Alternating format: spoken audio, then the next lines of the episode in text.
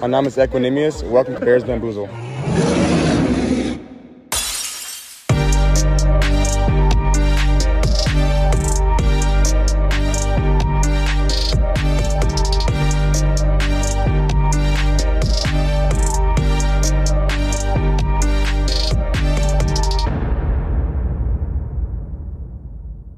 Bear Down und herzlich willkommen zu Bears Bambusel, eurem Chicago Best Podcast. Mein Name ist Marc und heute abschließend zur Rivalry Week habe ich mir einen Gast eingeladen, den ihr mit Sicherheit alle kennt. NFL-Experte, Panthers-Experte. Ich bin happy, dass es geklappt hat. Ich habe den Tim von Football Rausch dabei. Tim, wie geht's dir? Alles klar soweit? Ja, wir haben ja eben schon äh, relativ schnell festgestellt, dass wir aus derselben Ecke kommen und gerade wahrscheinlich Luftlinie 30 Kilometer entfernt sitzen. Ähm, mir geht's soweit ganz gut. Ich bin gerade äh, zu Hause bei meinen Eltern und äh, freue mich hier zu sein. Vielen Dank für die Einladung. Ja, ähm, nochmal danke für deine Flexibilität, dass das jetzt alles so wunderbar geklappt hat. Für mich ist das für jemanden, der das erst seit kurzem macht, natürlich immer so ein Ding. Dann hört man Podcast seit zwei, drei Jahren, unter anderem auch deinen Podcast und auf einmal äh, hat man die Jungs hier äh, live sitzen. Ich hoffe, ich äh, stinke nicht komplett ab an deiner Seite, aber ja, aber ich äh, würde da direkt mal an dich übergeben. Für diejenigen, die dich nicht kennen. Erzähl mal ein bisschen was zu dir. Was machst du? Woher kennt man dich? Ähm, erzähl mal über dein Projekt, über den Podcast Football Rausch. Ähm, gib uns mal so einen kleinen Einblick. Äh, also ich, ich würde jetzt nicht sagen, dass ich bekannt aus Funk und Fernsehen bin. Also ich bin eigentlich auch äh, wie viele andere äh, ein NFL-Fan seit einigen Jahren, habe dann ähm, ein Praktikum mal bei RAN gemacht vor einigen Jahren und bin dann seitdem da als freier Mitarbeiter auch ab und an mal für die Sportschau, äh, machte halt dann so ein bisschen NFL-Krams, aber auch andere Sportarten logischerweise.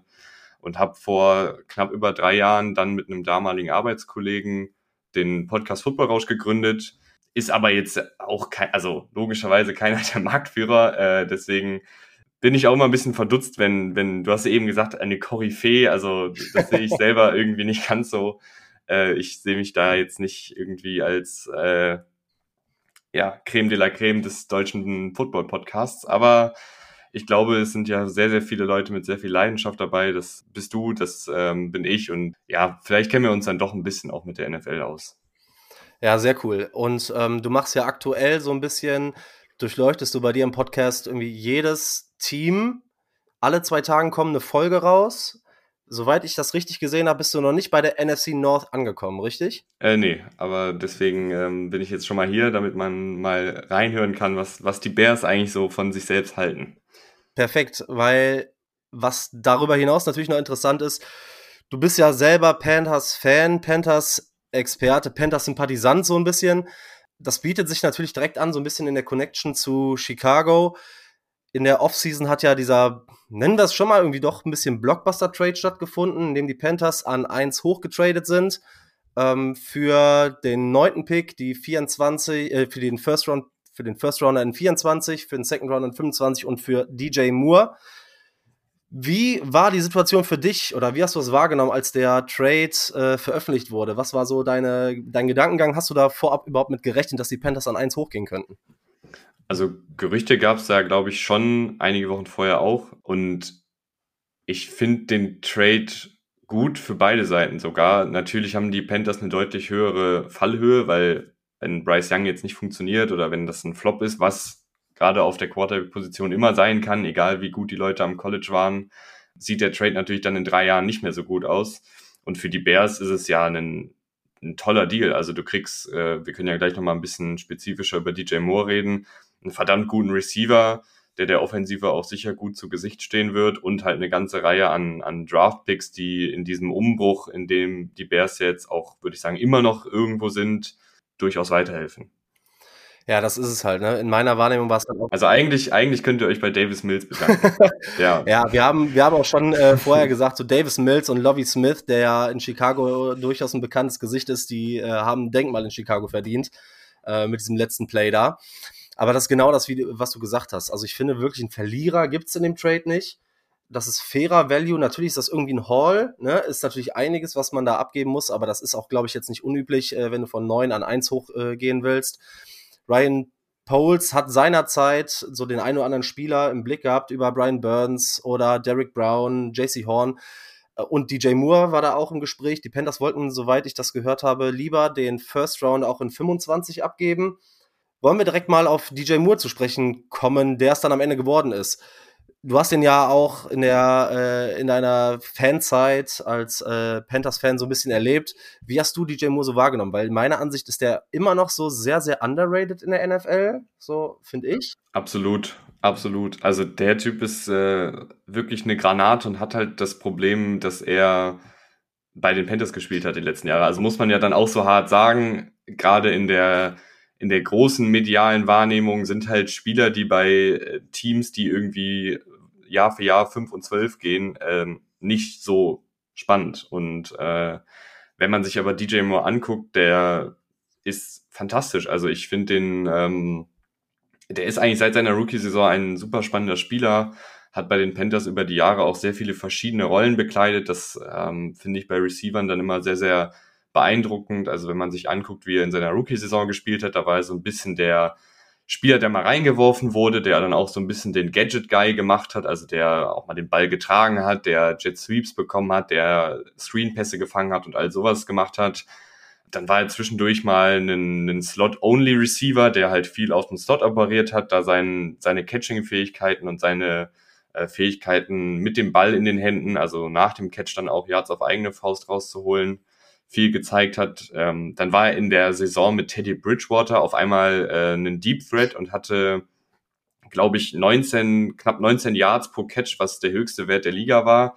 Also der kann eigentlich alle Positionen in der Offensive bekleiden, den kannst du super variabel rumschieben und der kann das auch alles gut machen. Also wenn du sagst, du brauchst äh, eine vertikale Anspielstation, dann kann der das. Wenn du sagst, du brauchst jemanden, der irgendwie aus dem Slot viel selbst kreieren kann und da eine sichere Anschlussstation ist, kann er das. Und du kannst ihn auch, wenn du willst, äh, als Running Back einsetzen, beziehungsweise halt als Spieler, der ähm, kreativ in Szene gesetzt wird mit all den Motions und Jet Sweeps, die es ja heutzutage in der NFL überall zu sehen gibt. Ja, ich finde es ganz interessant, was du gesagt hast, so also dieses, wenn du, äh, dass Spieler anders wahrgenommen werden, wenn die bei diesen klassischen 5 und äh, 12 Teams äh, gespielt haben. Das habe ich so ein bisschen in der Offseason äh, bei, oder letztes Jahr bei Rokon Smith und bei äh, David Montgomery wahrgenommen. Montgomery jetzt bei den Lions und auf einmal heißt es, die haben ein super Backfield mit Jamie Gibbs und David Montgomery. Bei den Bears hieß es immer, ja, ist ein mittelmäßiger, solider Running Back. Rokon Smith hat es vorher äh, bei den Bears nicht einmal ins äh, First All-Pro-Team geschafft und kaum ist er bei den Ravens, ist er jetzt auch laut P PFF irgendwie der zweitbeste oder die Prognose ist, dass er der zweitbeste Linebacker, Off-Ball-Linebacker der NFL wird. Ich hoffe natürlich aus Bears Sicht, ähm, dass DJ Moore jetzt, ja, und als DJ Moore-Fan kann man nur hoffen, dass der jetzt auch irgendwie seine, so, dass so ein bisschen Respect on his name, äh, äh, weiß ich nicht, dass, ne, dass das so ein Thema wird. Ähm, wir haben jetzt gehört, wie flexibel der ist und dass er halt eine klare Eins sein kann oder wahrscheinlich ist. Ähm, was man so aus dem Training Camp mitbe äh, mitbekommt. Ich habe die ersten vier Tage so ein bisschen verfolgt. Die Connection soll super sein. Äh, scheint ja auch ein cooler Typ zu sein. Was so Character ist ja auch immer für den Lockerroom so ein Thema. Ähm, wir freuen uns, glaube ich, riesig in Chicago über seit Jahren nochmal eine echte Nummer eins, so ein Difference Maker, der der dem Team jahrelang gefehlt hat und der auch Justin Fields ja einfach über die Jahre gefehlt hat. Meine Frage ist nur, warum hat man sich, glaubst du, in Carolina dazu entschieden, am Ende dann doch eher DJ Moore als einen der anderen Spieler abzugeben, weil das natürlich eine richtig gute Option für so einen Rookie Quarterback gewesen wäre. Das ist eine gute Frage. das weiß ich auch nicht. Äh, ist natürlich ja, ich glaube, dass ein Derek Brown und ein Brian Burns auf ihren Positionen ähnlich gut sind. Wenn man da vergleicht, äh, sind die, glaube ich, alle in einer ähnlichen Riege auf ihren jeweiligen Positionen. Und irgendwer musste wahrscheinlich dann gehen. Ja. Also die Bears werden jetzt ja auch nicht sagen, äh, wir schenken euch den ersten Pick und dann wurde es halt DJ Moore. Man hat es ja dann auch versucht, ein bisschen aufzufangen mit Free Agent Verpflichtungen wie DJ Chark und Adam Thielen und so weiter und so fort. Mhm. Ähm, aber ich, also ich weiß nicht, ob man DJ Moore so leicht ersetzen kann. Also ich fand den wirklich immer ziemlich, ziemlich gut in seiner Panthers-Zeit. Ja, also ich hoffe natürlich, dass er das hält, weil er ist ja, er wäre, wenn er bei den Bears gewesen wäre, jetzt schon Franchise-Leader in äh, Receiving Yards. Und das, obwohl er erst seit fünf Jahren in der NFL ist, jetzt in sein sechstes Jahr geht? Oder geht er in sein siebtes? Ich meine, ich Siebtes äh, nicht. Nee, also so dann, geht, dann, geht, er in sein sechstes. So alt bin ich noch nicht. dann geht er. Ja, geht in sein sechstes. Genau. Ja, dann geht er in sein sechstes und wäre jetzt schon äh, Receiving Leader in der Franchise History der Bears. Wir hoffen natürlich, dass er da weitermachen kann. Und ähm, ja, wenn man da sogar aus dem Panthers-Lager irgendwie sagt, okay, das ist eine True Number One, der ist super äh, variabel, ähm, True X-Receiver, eine wahre Nummer eins. Ich glaube, da freuen wir uns drauf und wir haben auch bisher nichts anderes aus dem Camp gesehen. Mhm, aus Panthers Sicht und natürlich auch aus Bears Sicht so ein bisschen interessant ist dann der Pick von Bryce Young, weil der natürlich so ein bisschen auch damit zusammenhängt, wie man die kommende Saison abschließt. Was glaubst du, sind so die Erwartungen an Bryce Young sportlich und an das ähm, Panthers-Team generell auf die kommende Saison? Mhm, also es wirkt für mich schon so, als wäre da jetzt so die volle Ausrichtung darauf, dass man den jungen Quarterback entwickelt. Also du hast ja mit Frank Reich einen Offensiv-Headcoach geholt, der selber ja auch Quarterback bei den Panthers war, sogar der erste Quarterback der Franchise-Geschichte. Du hast äh, in die Wide Receiver-Position investiert, du hast in die Running Back-Position investiert, äh, du hast in die Tight End-Position investiert. Äh, also da finde ich, stehen die Weichen schon so, dass man sagt, man will hier einen jungen Quarterback möglichst schnell ranführen und ähm, dann auch möglichst gut entwickeln können. Und das finde ich immer gut, wenn sich da ein Team sehr schnell dann auch bereit erklärt, jegliche Ressourcen für diesen jungen Quarterback auszugeben. Das finde ich war zum Beispiel bei den Bears nicht unbedingt der Fall. Also ja. äh, ich weiß nicht, wie du das gesehen hast, aber ich fand, dass man da, ich will jetzt nicht sagen, Justin Fields so stiefmütterlich behandelt hat, aber da gab es ja phasenweise auch irgendwie Gerüchte, ob er überhaupt dann unter dem äh, neuen Head Coach spielt, ob man da in Wide Receiver noch investieren muss oder nicht, ob man in die Offensive Line investieren muss oder nicht. Und dann kam ja auch relativ wenig an Investments in der vorherigen Offseason. Das fand ich dann ein bisschen schade.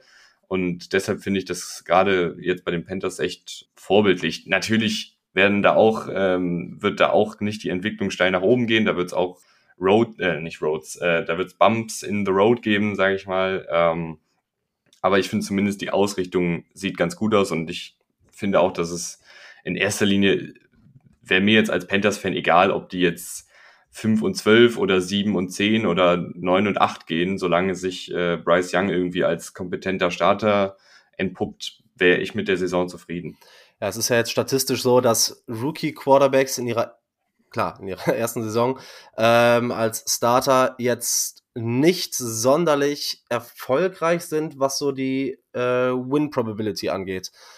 Aus Bears Sicht ist das natürlich ein Team, wo man genauer dieses Jahr drauf guckt, weil man nächstes Jahr den First-Round-Pick äh, hat. Ich meine, die O-Line ist gut in Carolina, meiner Wahrnehmung nach. Die Waffen sind zumindest erfahren und das ist ja dann für, für einen äh, Rookie-Quarterback auch immer eine gute Sache, wenn er da so eine solide Anspielstation, ob Outside mit Shark oder ähm, mit Adam Thielen hat. Das Running Game mit Miles Sanders muss man gucken. Ne? Hat natürlich in der Eagles Offense super funktioniert. Äh, die Defense ist, glaube ich, auf einem guten Niveau. Ähm, das heißt, da, wie ist so deine Prognose für die kommende Saison? So diese, so, ja, was so Wins angeht, weil das ist natürlich ein Thema, was uns in Chicago äh, brennend interessiert und wir hoffen natürlich auf einen relativ hohen Pick, aber zu hoch wird er aller Voraussicht nach nicht, ne? Ja, diese Division ist halt echt nicht gut. Also äh, die Zuhörer und Zuhörerinnen da draußen werden auch merken, ich äh, bin gerne auch ein bisschen kritisch und auch beim eigenen Team und wenn wir dann nachher über die Bears nochmal spezifischer reden, kann es auch sein, dass ich da dem einen oder anderen vielleicht ein bisschen auf den Fuß treten werde. Und ich muss auch sagen, bei den Panthers, gerade so die Verpflichtungen in der Offensive, ja, das sind erfahrene Leute, das sind auch teils gute Leute, aber ich finde, es ist auch teilweise ein bisschen mehr Name als Spieler. Also wir haben ja eben über Leute geredet, die irgendwie, wo der Name vielleicht ein bisschen kleiner ist, in Anführungsstrichen, als der Spieler selbst. Und ich finde, bei den Panthers, gerade wenn man sich so Adam Thielen, Hayden Hurst, Miles Sanders anguckt, die kennt man ja schon irgendwie, weil das hohe Draftpicks waren, weil die vielleicht auch mal ein paar Jahre sehr gut in der NFL waren, weil die, wie Sanders letztes Jahr eben bei den Eagles eine gute Saison gespielt haben. Aber ich weiß dann nicht, wie groß wirklich der sportliche Mehrwert ist, ob das jetzt alles mhm. So richtige Unterschiedsspieler sind oder ob es halt einfach durchschnittliche bis gute Spieler sind. Deswegen bin ich da in der Offensive ein bisschen pessimistischer als vielleicht der ein oder andere. Äh, aber diese Division ist halt auch nicht so gut. Du hast äh, ein Falcons-Team, was jetzt gut investiert hat, was ja auch wahrscheinlich viel übers Laufspiel kommen wird, aber da ist auch am Ende des Tages ein letztjähriger Drittrunden-Pick, der kaum gespielt hat auf Quarterback. Du hast die Buccaneers, die entweder mit Baker Mayfield oder Kyle Trask reingehen und auch in so einer Art Umbruch sind, beziehungsweise wo dann auch das Team echt älter wird. Also da sind ja viele, klar, viele Stützen gleichzeitig da, aber dieses Team wird auch älter. Das gilt auch für die Saints in der Defensive Touren, da auch dieselben Gesichter rum seit Jahren, äh, die nicht jünger werden. Ob jetzt Derek Carr dann da der Heilsbringer ist, bleibt auch mal abzuwarten. Also du hast echt bei jedem Team findest du auf jeden Fall klare Fragezeichen und ich glaube, das sorgt dann automatisch dafür, dass für die Panthers auch der ein oder andere Sieg hoffentlich vom Laster fällt äh, und sie dann so vielleicht nicht ähm, ja die schlechteste Bilanz der Liga haben und das werden sie auch nicht, weil das Team ist jetzt auch nicht verkehrt. Also ja. du hast ja einen erfahrenen Headcoach, äh, du hast gerade in der Defensive ist es fast die gleiche Defensive wie letztes Jahr, also da dürfte dann auch die Chemie und Abgestimmtheit und die Entwicklung, ähm, so gerade wenn man so zusammenbleibt, gut weitergehen. Und in der Offensive hast du ja auch gute Leute und Bryce Young halte ich auch für einen guten Quarterback. Deswegen glaube ich, dass die Panthers irgendwo so im Mittelfeld am Ende rumtun und man da vielleicht so einen Pick zwischen 12 und 18 oder sowas kriegt. Mhm. Ähm, aber damit kann man ja auch viel machen. Ja, absolut. Äh, natürlich guckt man so ein bisschen äh, aus unserer Sicht, aus Bears-Fans Sicht, so mehr so in die Top 10 Richtung. Wird schwierig, ja. aber wie du gesagt hast, in der Division kann alles passieren. Da kannst du äh, auch mit einem recht positiven Record rausgehen. Da kannst du, wenn es schlecht läuft, halt aber auch äh, negativ rausgehen. Also ich finde, alle Teams in der Division sind so ein bisschen eine Wundertüte, vor allem weil die Division so komisch ausgeglichen ist irgendwie. Ähm, Auf einem niedrigen Niveau ausgeglichen. Ja, ja, genau. das, das trifft glaube ich, ganz gut. Okay, dann haben wir so ein bisschen schon mal eine, eine Einschätzung, wo das Ganze sich nächstes Jahr einpendeln könnte. Hm, wollen wir mal so ein bisschen, denn darum soll es heute maßgeblich gehen, zum Abschluss äh, meiner Serie auf eine NFC North Preview kommen. Hm, mhm. Wie siehst du generell die Division so im Vergleich in der Gesamtheit in der NFL? Wie würdest du das so einordnen? Alleine intern, wie eng sind die und wie stehen die im Vergleich zu anderen äh, Divisions in der NFL da? Ich glaube, das ist eine aktuell noch eine Mittelfeld-Division und es kommt echt ein bisschen drauf an, was dann so die Teams machen. Also ich glaube, wir sind uns relativ klar darüber, was die Vikings sein werden. Die Vikings werden, glaube ich, wieder ein ganz gutes Team sein. Letztes Jahr haben sie ja sehr, sehr overperformed. Also wenn man sich da die Statistiken anguckt, haben die fast jedes knappe Spiel gewonnen, was so eigentlich nicht haltbar ist. Und ich würde jetzt auch nicht sagen, dass die Vikings jetzt krass investiert haben oder super viele neue Gesichter geholt haben und jetzt äh, deutlich, deutlich stärker sind als letztes Jahr. Die haben auch ihre Neuzugänge geholt, haben aber auch ein bisschen was verloren. Also ich glaube, die werden auf einem ähnlichen Niveau spielen und dann wahrscheinlich aber nicht mehr ganz so viel Spielglück haben, weil das einfach so nicht haltbar ist, sage ich mal. Auf ja. also es hört sich mal ein bisschen komisch an, aber das ist einfach nicht haltbar, dass man jedes knappe Spiel gewinnt. Ähm, ja. Sondern da wird es dann auch mal ein paar mehr Niederlagen wahrscheinlich geben. Äh, die Packers finde ich tatsächlich aktuell ein bisschen unterschätzt, weil, glaube ich, Jordan Love schon so ein bisschen den Flop-Stempel bekommen hat, was ich irgendwo verstehen kann, aber irgendwo auch nicht sehe, weil ich fand, die paar Spiele, die er gespielt hat, natürlich war das nicht alles rund, aber ich fand, es war auch nicht absolut verkehrt. Und mal gucken, wie das dann ist, wenn er wirklich dann als klarer Starter mit einer Offseason äh, in die Saison geht. Und ich finde, um ihn herum ist das auch nicht verkehrt. Du hast eine solide Offensive Line, du hast viele junge Receiver, die noch entwicklungsfähig sind.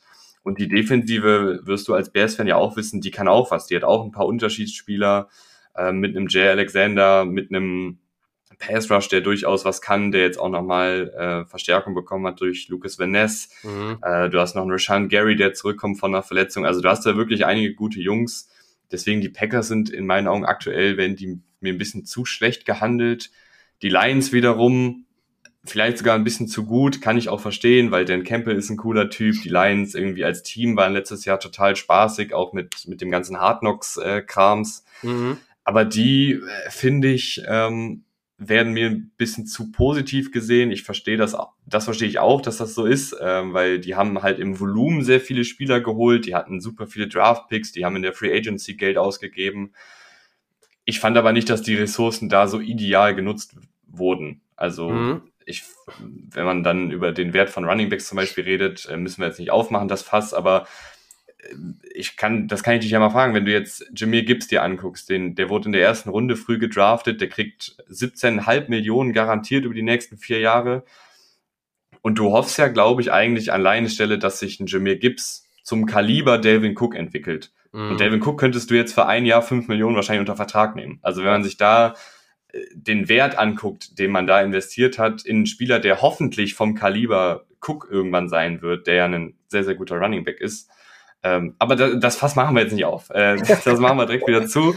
Äh, kurz und knapp gesagt finde ich, die Lions äh, werden, glaube ich, auch wieder ein spaßiges Team sein, aber ich sehe sie nicht ganz so gut wie der, wie der Konsens.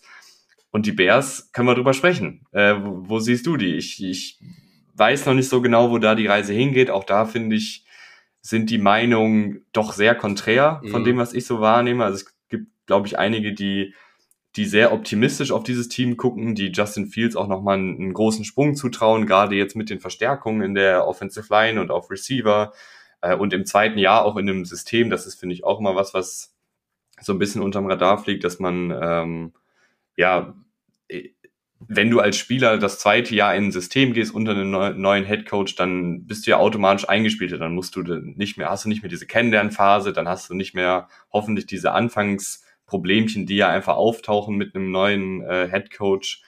Und das ist, glaube ich, auch ein Aspekt, den man im Auge behalten muss. Du hast in die Defensive sau viel Geld investiert also ich kann schon verstehen, dass man da optimistisch ist. Ich sehe aber auch irgendwie die anderen Stimmen, die sagen, ja, Justin Fields, äh, Justin Fields, Justin Fields äh, kann für keine fünf Pfennig einen, Ball anbringen und äh, die Defensive hat immer noch riesen Lücken und so. Also da gehen die Meinungen, zumindest von dem, was ich so wahrgenommen habe, sehr weit auseinander. Deswegen äh, würde ich da eher die, die Frage an dich mal geben, wie, wie du die Bears so siehst, was du dir da erwartest oder wo du vielleicht auch eine andere Meinung zu den Teams hattest, äh, im Gegensatz zu mir. Ja, also grundsätzlich. Man, man, merkt, dass, man merkt, dass ich einen Solo-Podcast mittlerweile habe. Sehr lange geredet jetzt.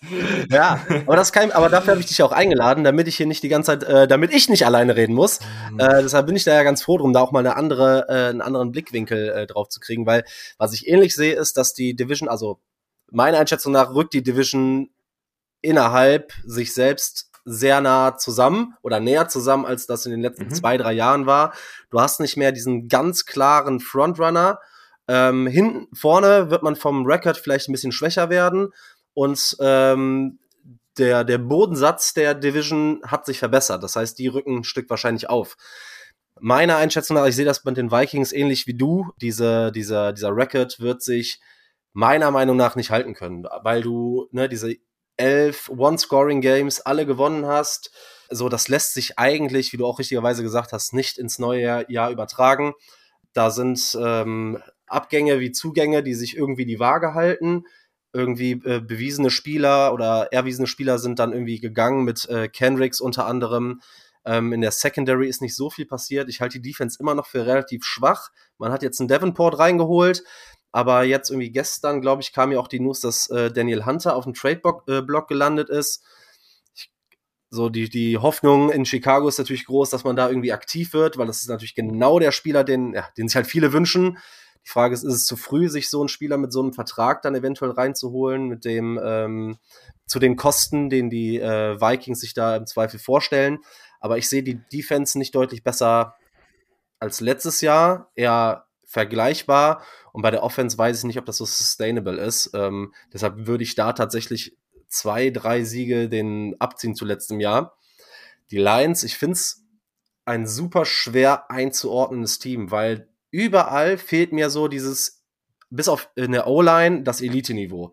Du hast äh, bei den Passcatchern einen Amon Ra, der natürlich ein Target-Magnet und eine First-Down-Maschine ist. Aber daneben fehlt mir so die klare Nummer 1 Outside irgendwie, die ich halt gerne bei einem, bei einem Contender sehe.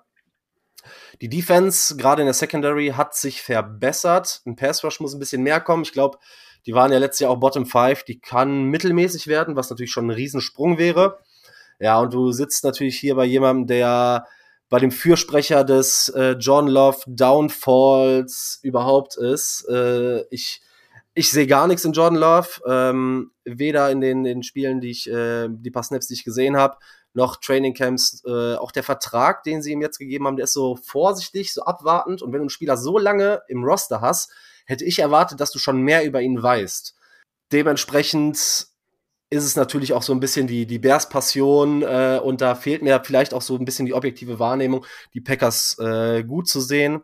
Du hast natürlich recht, dass die Defense eigentlich so das, also in meinen Augen ist das so der, der, das Prunkstück dieses Teams.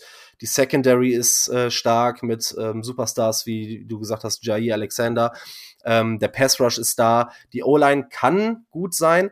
Und bei der, ähm, bei der, bei der Defense sag ich halt, naja, das Potenzial ist da, die Spieler sind auch da, aber letztes Jahr haben die alle unter ihren Möglichkeiten gespielt. Und am Ende des Tages bist du so gut, wie du spielst.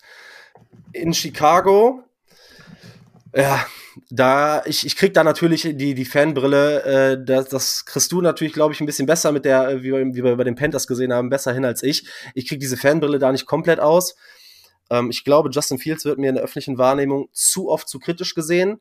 Letztes Jahr, wir haben das hier und da mal durchgekaut, mit einer schlechteren O-Line. Sie war besser, als man, als man sie vorab gesehen hat, aber halt ohne Receiver quasi. Äh, Daniel Mooney ist in Woche 7 äh, verletzt runtergegangen.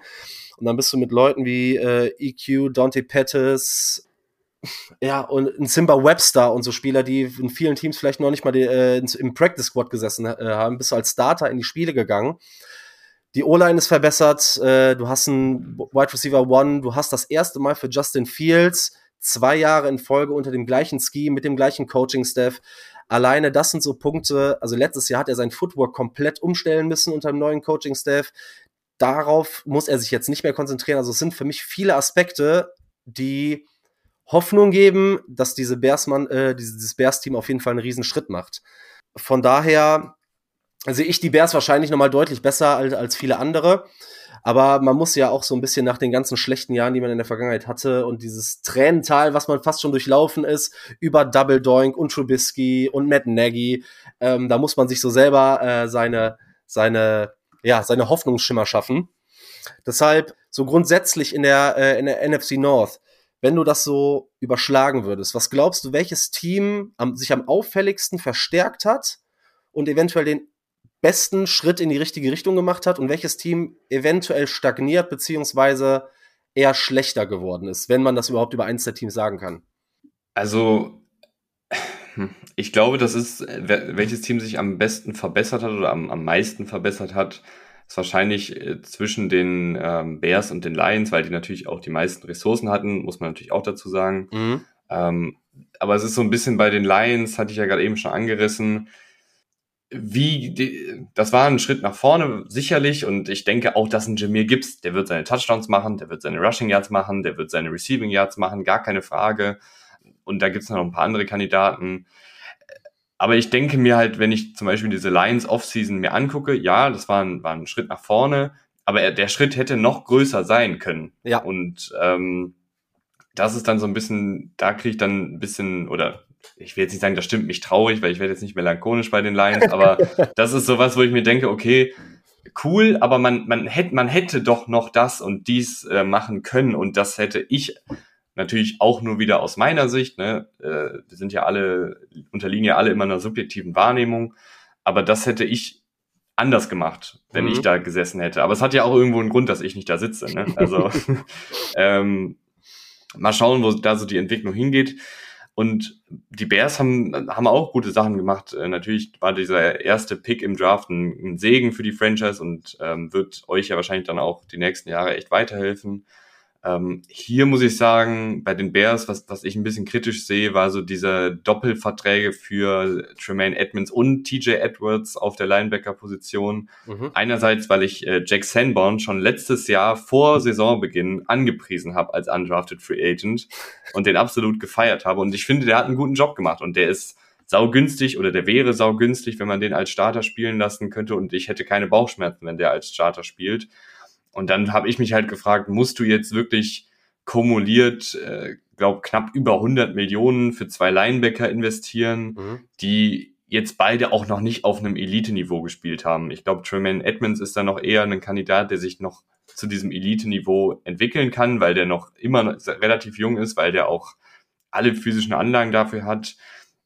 Und TJ Edwards, der ist eigentlich so ein bisschen Spielertyp Jack Sanborn. Jetzt nicht der äh, Überathlet, aber jemand, der halt viel mit Spielintelligenz und Antizipation und Tackling, Technik und sowas kommt.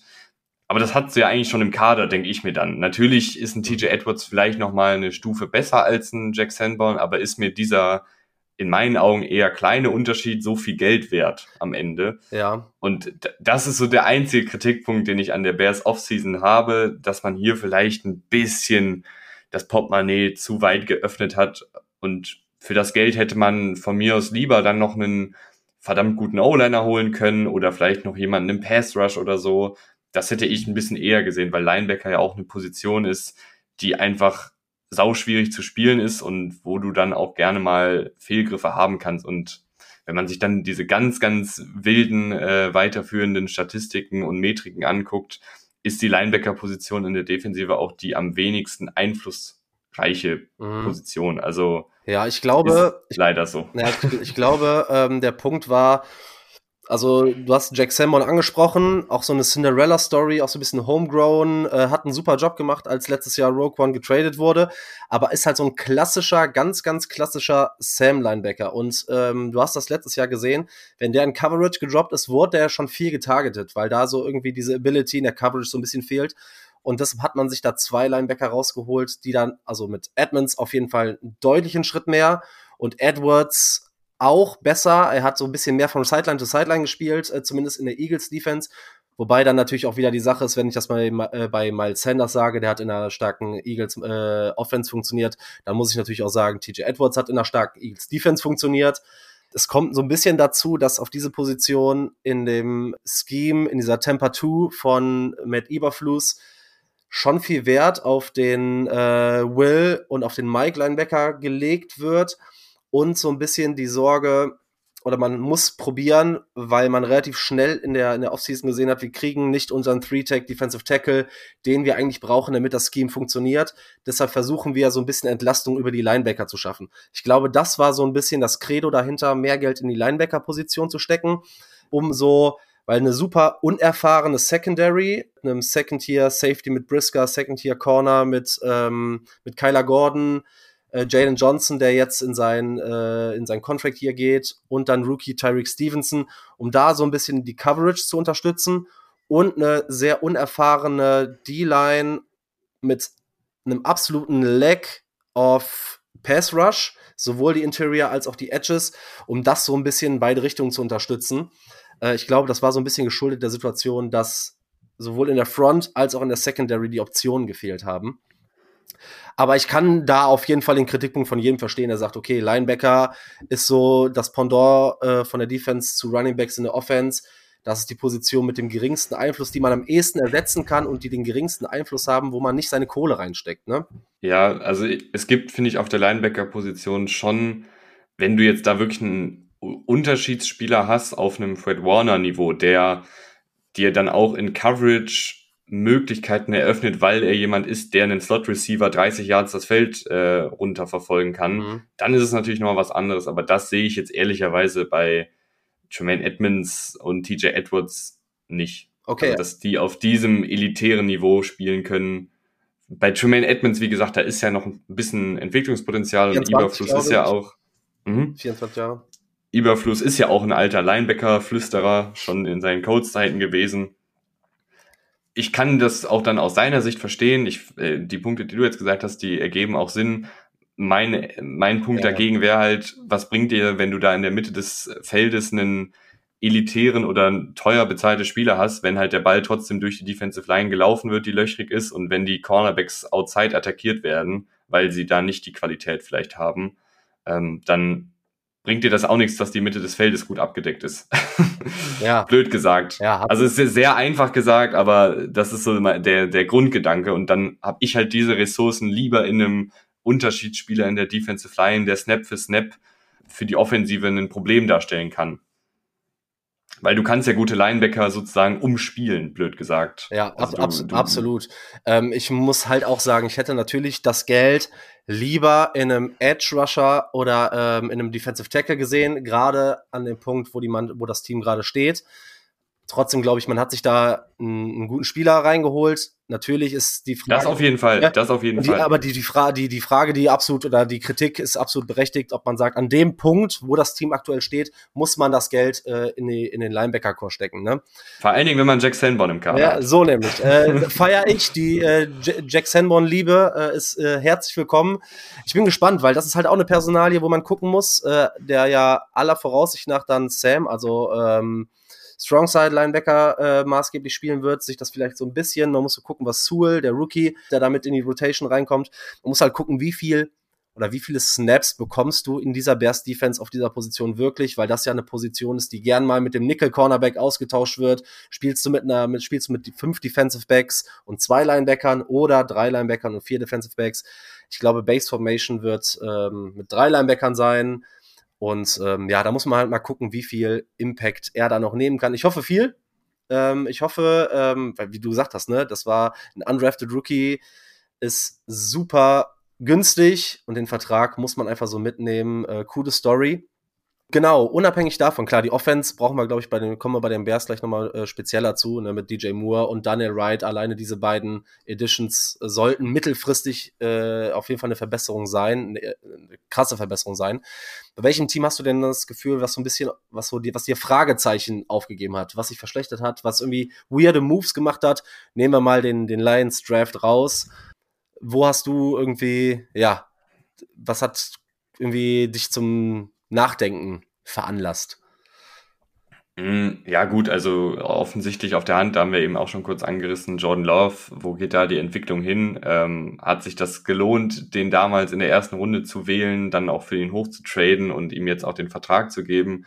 Ist eine spannende Storyline, die kann ich jetzt aber nicht beantworten. Also mhm. keine Ahnung, ob der gut oder schlecht wird. Äh, von dem, was ich gesehen, ich war wie gesagt nicht ganz so äh, pessimistisch. Den einen Start von ihm hatte ich mir irgendwann mal genauer angeguckt. Das war, glaube ich, ich glaube, es war 2021 gegen eine richtig garstige Chiefs-Defensive. Gegen Chiefs, ja. Wo er gespielt hat, wo er auch irgendwie erst ein paar Tage vorher klar war, dass er spielt, wo dann auch der Starting Center ausgefallen ist, der da die Signals gibt in der Packers-Offensive und dann gegen eine äh, Blitz-Heavy Chiefs-Defensive als ersten Start im Arrowhead. Das gibt, glaube ich, auch angenehmere Einstiege in deine NFL-Karriere deswegen war ich da damals, kann ich mich noch ganz, ganz grob erinnern, nicht ganz so kritisch und ich finde, er hat da auch ein paar ganz gute Sachen gemacht, aber natürlich hat er bisher kaum NFL-Luft geschnuppert. Ähm, ob der dann als Starter die 17 Spiele durchziehen kann und auf einem guten Niveau spielt, das steht, glaube ich, in den, in den Sternen.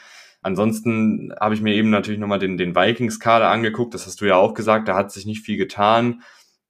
Und eigentlich sagt ja fast jedes Team, wir sind in der Offseason besser geworden. Also es gibt ja. ja wenige Teams, die jetzt sagen, wir sind in der Offseason schlechter geworden.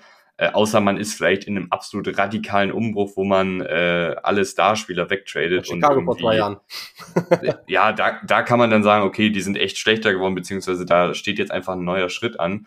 Und die Vikings haben halt vergleichsweise wenig gemacht, haben ein paar Spieler verloren, Gleichzeitig wird natürlich dieser Kader dann auch ein Jahr älter im Vergleich zur Vorsaison. Mhm. Ähm, man sieht in der NFL ja auch dann immer schnell, dass Spieler abbauen können. Äh, natürlich können sie sich auch schnell positiv entwickeln, aber genauso schnell auch negativ entwickeln, wenn man sich die NFL Top 100, das ist jetzt keine kredibile Liste oder so, aber wenn man sich die vor drei Jahren anguckt, da turnen Namen rum, die hat man jetzt gar nicht mehr um Schirm. Also ja. das ist einfach so, dass äh, die NFL da sehr schnelllebig ist und ein Kirk Cousins ein Jahr älter ist ähm, und die ganzen Skill-Position-Spieler ein Jahr älter sind, vielleicht an Spritzigkeit einbußen, der eine oder andere Cornerback sich verletzt oder langsamer wird oder ich weiß nicht was. Also wenn man sich nicht so richtig verstärkt hat und der ganze Kader ein Jahr älter wird, dann habe ich da auch immer ein bisschen Bedenken, dass dieses Team vielleicht nicht mehr ganz an die letzte Saison anknüpfen kann. Mhm. Ja, da habe ich sehr, sehr, sehr, sehr vergleichbar wahrgenommen. Ähm, was denkst du denn, wenn du dir so die Teams einzeln anguckst? Was sind so, so kurz und knapp die Erwartungen und das Outcome der einzelnen Teams in der NSC North für die kommende Saison? Mm, fangen wir an äh, in äh, Chicago. Ich finde, da ist immer noch so ein bisschen, ich weiß jetzt, kannst du ja gleich auch sagen, wie du siehst, ähm, oder wir können es abwechselnd machen oder so. Ja bei mir wäre bei den Bears so ein bisschen immer noch was kann Justin Fields als Quarterback? Er hat gute Ansätze gezeigt, er hat als Läufer fantastische Sachen gezeigt. Mhm. Kann er jetzt konstant über 17 Spieltage einen rundum guter Quarterback sein, mit dem absoluten Elite-Trade, dass er eben als Läufer hervorragend ist. Mhm. Das wäre immer noch für mich bei den Bears die, die Frage Nummer eins oder das, was ich am ehesten äh, sehen will, dass da noch, noch eine weitere Entwicklung stattfindet. Ja, von Playoffs ist da jetzt eigentlich nicht groß die Rede bei mir. Also das ist, also es ist jetzt mir aus objektiver oder als Nicht-Fansicht, aus Nicht-Fansicht ist mir das nicht ganz so wichtig bei den Bears, ja. sondern mir ist tatsächlich die Entwicklung des Quarterbacks wichtiger. Ja. Also ich bin immer eigentlich sehr, sehr optimistisch, wenn ich in die Saison gehe, weil ich kann immer noch, also enttäuscht bin ich so oder so. Ich gehe nicht gerne mit einem schlechten Gefühl, dass ich mir selbst einrede, egal ob es realistisch ist oder nicht in die Saison. Deshalb, ich glaube definitiv an die Entwicklung, alleine aufgrund der ähm, der Veränderung jetzt erstmal. Wir haben wir haben es eben angesprochen, das äh, erste Mal, dass Justin Fields zwei Jahre in Folge das gleiche Scheme oder den gleichen Coaching-Staff hat. Er hat das erste Mal eine richtige Nummer eins als Receiver. Dieser Geist von Allen Robinson, der da im Rookie-Jahr noch rumgeschwört ist, kann man ja schon nicht mehr zählen. Die O-Line sollte sich verbessert haben und es sind so viele Punkte, die in meinen Augen hoffnungsvoll auf die äh, Entwicklung von Justin Fields zeigen. Alleine auch die Tatsache, dass er im College ja äh, eigentlich ein, ein Pocket-Passer war. Er wollte nicht laufen, die Beine kann er nutzen, um, äh, um mehr Zeit zu gewinnen, um Pressure auszuweichen oder natürlich auch, um diese flashy Big Plays zu liefern. Aber primär ist dann schon irgendwie doch der Pocket Passer Justin Fields im Fokus gewesen.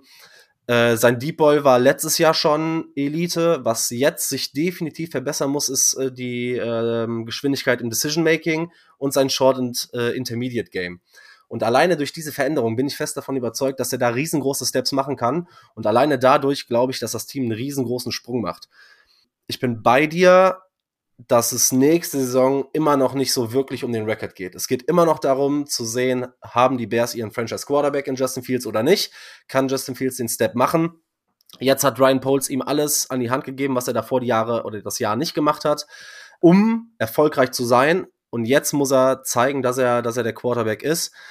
Ich gehe da mit der Offensive klar. Man nimmt immer so ein bisschen, wenn man zu viel in den Training Camps verfolgt, glaube ich, nimmt so, so unrealistischer Hype so ein bisschen äh, überhand. Gerade so diese Justin Fields DJ Moore-Thematik, die ist allgegenwärtig, das ist wie so ein, ja, das ist unglaublich, was da im Camp draus gemacht wird, aber das scheint halt auch, da scheint die Chemistry auf jeden Fall da zu sein. Ähm, ja, ich erwarte viel, aber ich bin bei dir, es sollte da nicht groß um den Record sehen, wobei ich NFC Northwise die Bears wahrscheinlich erfolgreicher sehe als äh, viele andere, andere dann irgendwie. Aber ja, Ziel sollte es sein, Justin Fields weiterzuentwickeln, klar. Ja.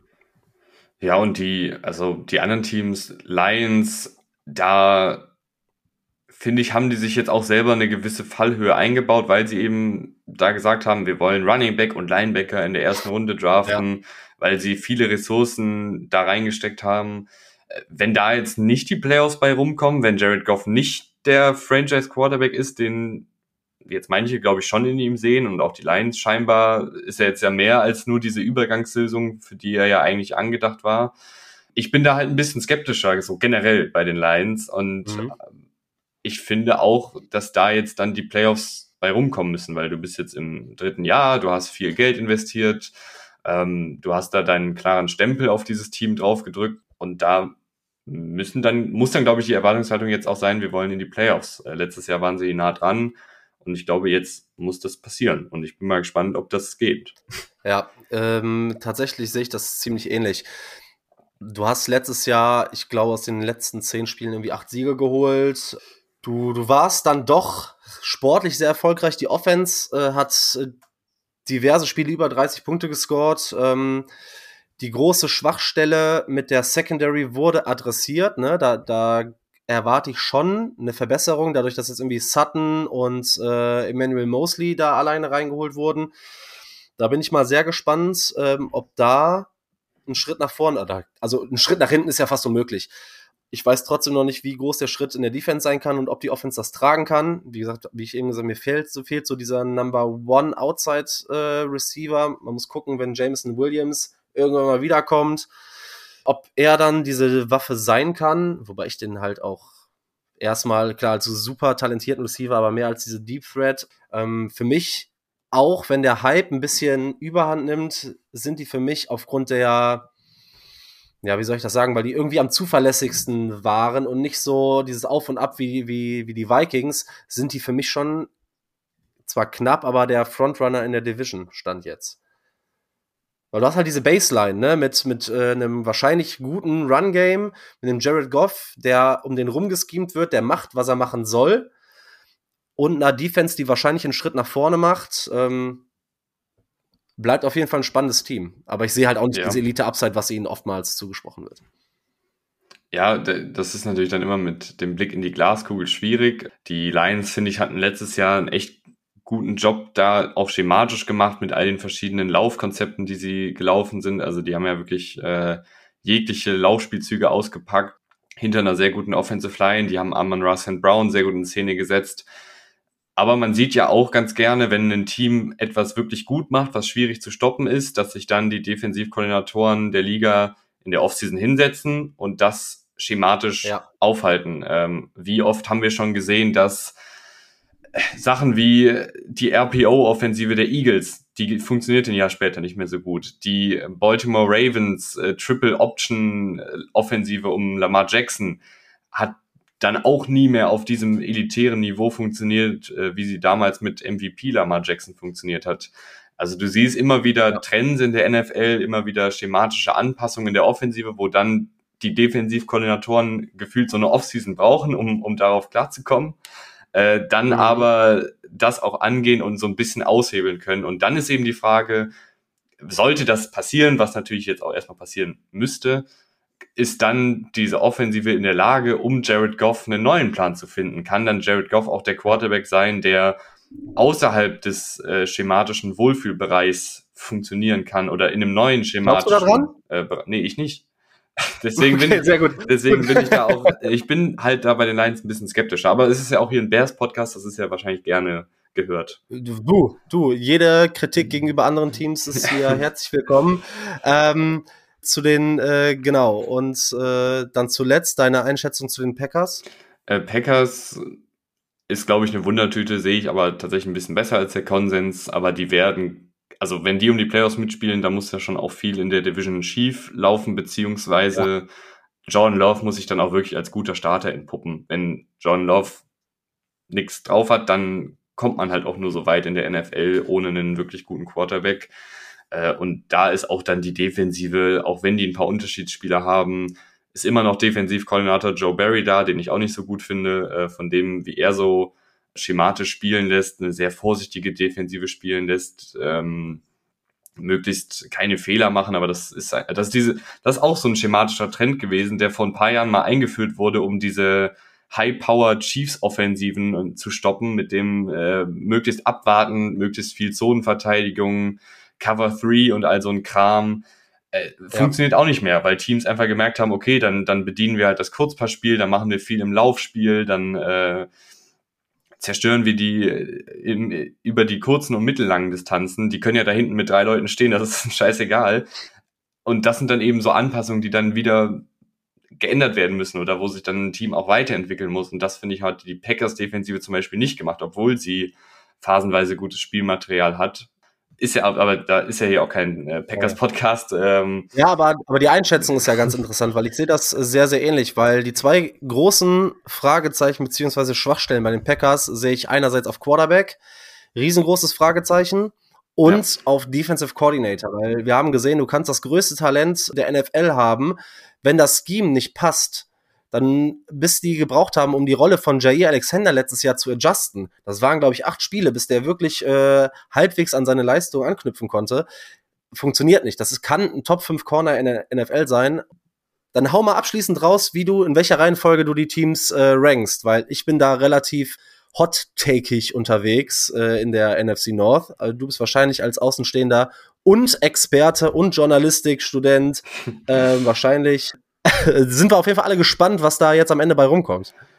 Ja, das ist, äh, das hatte ich jetzt auch nicht vorbereitet, deswegen äh, ist das jetzt sehr aus dem Bauch heraus und ich bin da, wenn ich jetzt, also wir haben jetzt ja auch 50 Minuten über die Teams geredet, ähm, ja. ich bin da auf jeden Fall bei dir, was du vor gefühlt einer halben Stunde gesagt hast, dass diese Division enger zusammenrückt und dass es irgendwie nicht ganz klar ist, ähm, wo da die Reise hingeht. Ich glaube, ich bin auch bei dir, dass die Lions so das stabilste Team sind.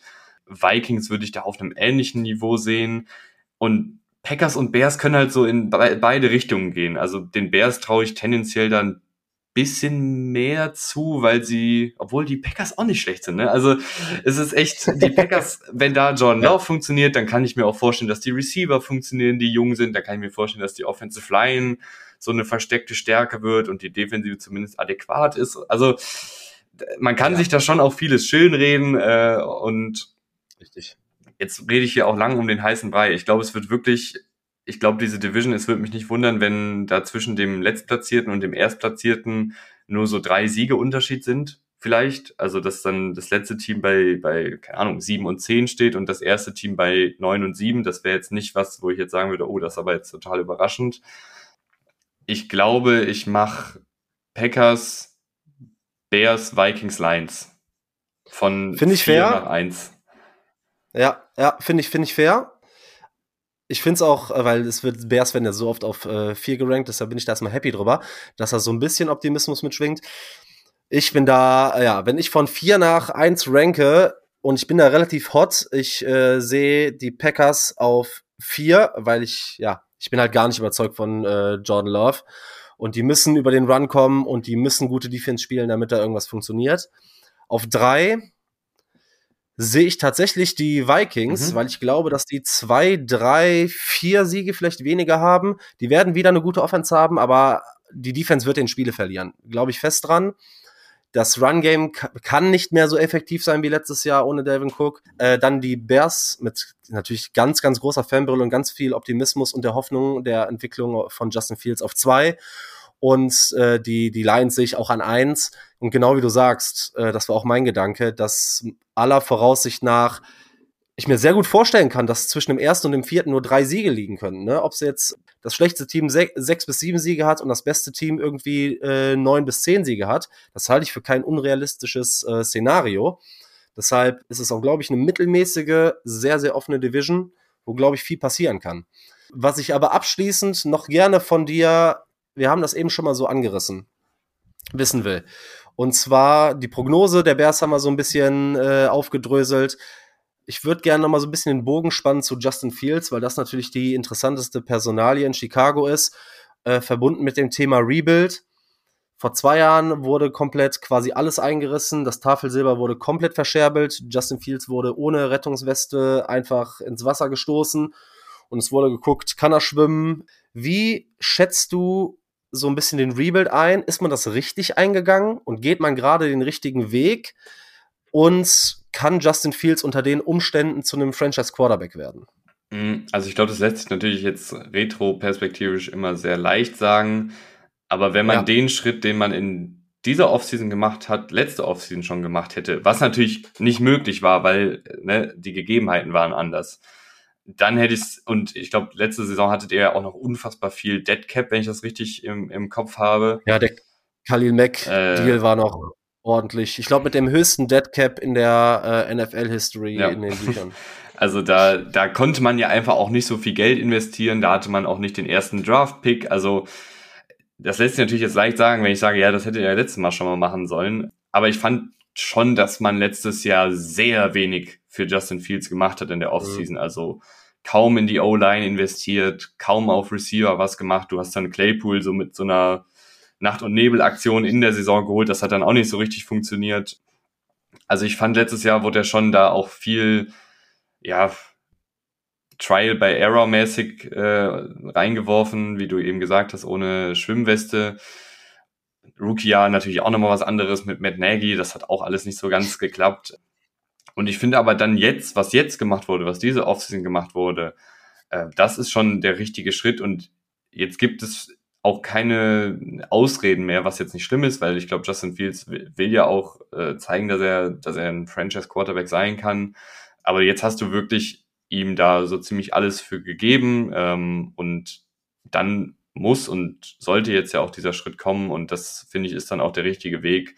Weil wenn, wenn man jetzt, im schlimmsten Fall klappt es nicht und dann kannst du aber sagen, okay, wir haben auf Receiver investiert, wir haben in die O-Line investiert, wir haben einen soliden Tight End, ähm, ein funktionierendes Laufspiel. Es sollte nicht sein. Justin Fields hat diesen Schritt nicht gemacht, es hat nicht geklappt, okay, abhaken, wir haben alles versucht, gucken wir uns neu um. Das wäre natürlich jetzt das schlimmste Szenario für die Bears äh, oder das am wenigsten schönste. Aber es kann eben jetzt auch sein, dass du so viele Leute geholt hast, dass du dann Fokus drauf gesetzt hast, dass man jetzt eben sieht, okay, Justin Fields, wenn man ihn dann tatsächlich mal in ein besseres Umfeld steckt, blüht er tatsächlich auch ein bisschen mehr auf. Und das wäre, finde ich, glaube ich, das wäre, glaube ich, für alle und auch für die NFL eine schöne Entwicklung, weil der Typ ja auch sehr, sehr viele super spannende physische Anlagen hat, die er ja auch schon mehrfach gezeigt hat. Ja, ja, und wie du angesprochen hast, ne, sollte das Ganze nicht funktionieren, das ganze Projekt Justin Fields, ich meine, der wurde nicht von dem aktuellen Regime gedraftet, deshalb haben die, hat der aktuelle GM und der Head Coach und alles, was dazu gehört, wahrscheinlich weniger Bauchschmerzen, dann zu sagen, okay, wir machen einen Cut, als wenn ne, das äh, Prospect selbst gedraftet worden wäre. Was bedeuten würde, Justin, wenn, oder sagen wir so, wenn Justin Fields eine schlechte Saison hat, dann haben wir aller Voraussicht nach einen Top 5 bis Top 10 Pick. Plus den First Round Pick von den Panthers. Das heißt, du kannst direkt justieren und in eine andere Richtung gehen für einen Rookie, der tendenziell bessere Umstände hat als viele andere Rookies, wenn die in die NFL kommen, ne? mit einer funktionierenden O-Line und mit einem soliden Receiver-Korb. Aber über das Szenario will man auch, glaube ich, noch gar nicht so als Bears-Fan in Chicago nachdenken. Wie du gesagt hast, die Trades sind da. Der nächste Step muss kommen. Glaubst du dran? Ganz persönlich, natürlich ist das jetzt Gerate und äh, weiß ich nicht, aber wie würdest du das einschätzen? Glaubst du dran, dass Justin Fields den Step macht und dann so ein Franchise-Quarterback werden kann? Dass es kann, glaube ich auf jeden Fall. Ich glaube auch, dass er einen Schritt nach vorne macht. Wie weit nach vorne, weiß ich noch, weiß ich mhm. nicht. Aber ja. das war jetzt eine sehr langweilige Antwort. Äh, aber nee, so, also äh, ja, ist einfach meine langweilige Antwort darauf. Ich glaube, der Schritt ja. kommt nach vorne und dann werden wir sehen, ob der groß genug ist, dass man sagt, das, das reicht uns oder das ist gut genug. Ja. Ja, perfekt. Das ist doch, glaube ich, äh, eine Aussicht, mit der man in Chicago ganz gut leben kann. Wenn du nichts mehr hast, Tim, dann glaube ich, haben wir das hier in einer knackigen Stunde äh, runtergerockt. Ich glaube, wir haben eine gute Einschätzung über die NFC North zum Abschluss ähm, meines kleinen Projekts hier bekommen.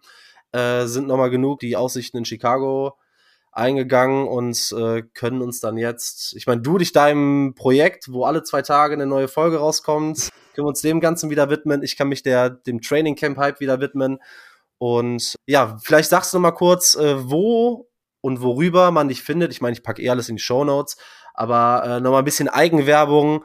Äh, noch bin ich ja nicht so groß wie du. Ich hoffe, dass ich irgendwann mal in eine vergleichbare Riege aufsteigen kann. Ähm, aber mach doch sonst einfach für diejenigen, die mich hören, dich aber noch nicht, äh, Werbung in eigener Sache. Ach, äh, ich glaube, ich denke immer, wenn die Leute Bock haben und wenn die jetzt einen irgendwie sympathisch finden, dann finden die einen auch schon. Also Deswegen. Äh, dann mache ich das. Dann mache ich das, Tim. Hört auf jeden Fall rein beim Football Rausch Podcast. Tim macht überragende Arbeit. Ähm, ich höre den ganzen Rummel schon mehrere Jahre. Super interessant, nicht nur um den Beilaufen zu lassen. Ich bin gespannt auf deine NFC North äh, Takes zu den Teams. das war jetzt alles so ein bisschen on the road. Nee, wirklich, folgt äh, Tim, lasst mal ein Like da, teilt gerne auf Twitter, einfach zu finden, Tim Rausch oder Football Rausch. Guckt euch das an. Gute Arbeit. Ich finde generell, dass man sich in der deutschen Football-Podcast-Landschaft so ein bisschen unterstützen muss. Gerade unter den äh, jungen, ich nenne es mal Kollegen, äh, die, die gute Arbeit machen. Und da gehört Tim auf jeden Fall für mich zu. Sonst wäre es mir auch kein, ja, kein, kein Wunsch gewesen, dich hier einzuladen, wenn ich äh, dir nicht gerne zuhören würde oder nicht mal gerne mit dir drüber sprechen würde. Deshalb von mir aus vielen, vielen lieben Dank. Äh, schön, dass du Zeit gefunden hast. Und ja, damit glaube ich, sind wir durch und wir hören uns nächste Woche bei Bears Bambusel, eurem Chicago West Podcast. Bear Down.